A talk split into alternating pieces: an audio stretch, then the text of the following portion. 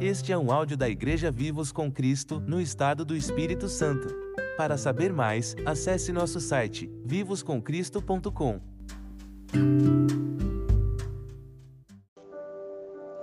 Graça e paz, amados.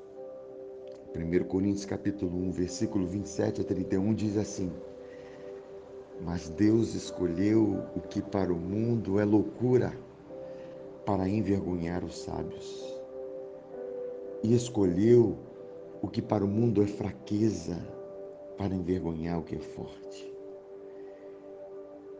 Ele escolheu o que para o mundo é insignificante, desprezado e o que nada é, para reduzir a nada o que é, a fim de que ninguém se glorie diante dele.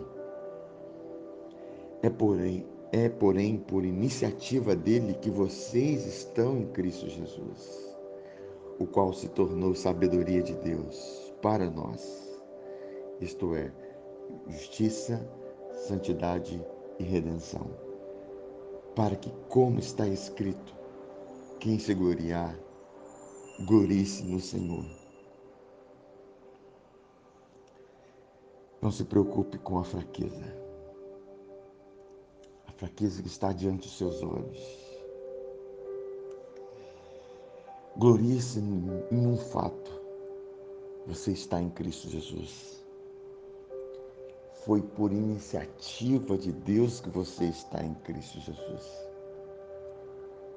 Quando você está em Cristo Jesus? Desde quando? Desde quando Jesus foi levantado no madeiro a Bíblia diz que ele atrairia todos a ele. E todos nós estamos em Cristo. Desde o momento em que ele foi levantado na cruz.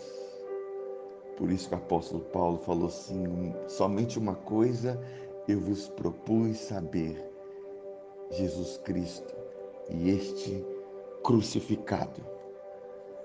Jesus crucificado é a mensagem que nós precisamos saber. Saber que nós estamos nele, porque quando ele foi colocado na cruz, todos nós fomos atraídos a ele. Agora, essa foi a iniciativa de Deus. A nossa iniciativa é crer. Porque se cremos, veremos a glória de Deus. Por iniciativa de Deus, nós estamos em Cristo, porque nós cremos, Cristo está em nós. E Cristo em nós é a esperança da glória. Cristo está em nós porque nós cremos. E nós somos chamados para viver Cristo em nós. Esse é o grande fato. Isso é a sabedoria. Nisso a redenção. Nisso a santidade. Nisso a justiça. Por esse fato de nós crermos nisso, Cristo está em nós e por ele nós vivemos. Amém, amados? Fiquem na paz, fiquem na graça do nosso Senhor Jesus.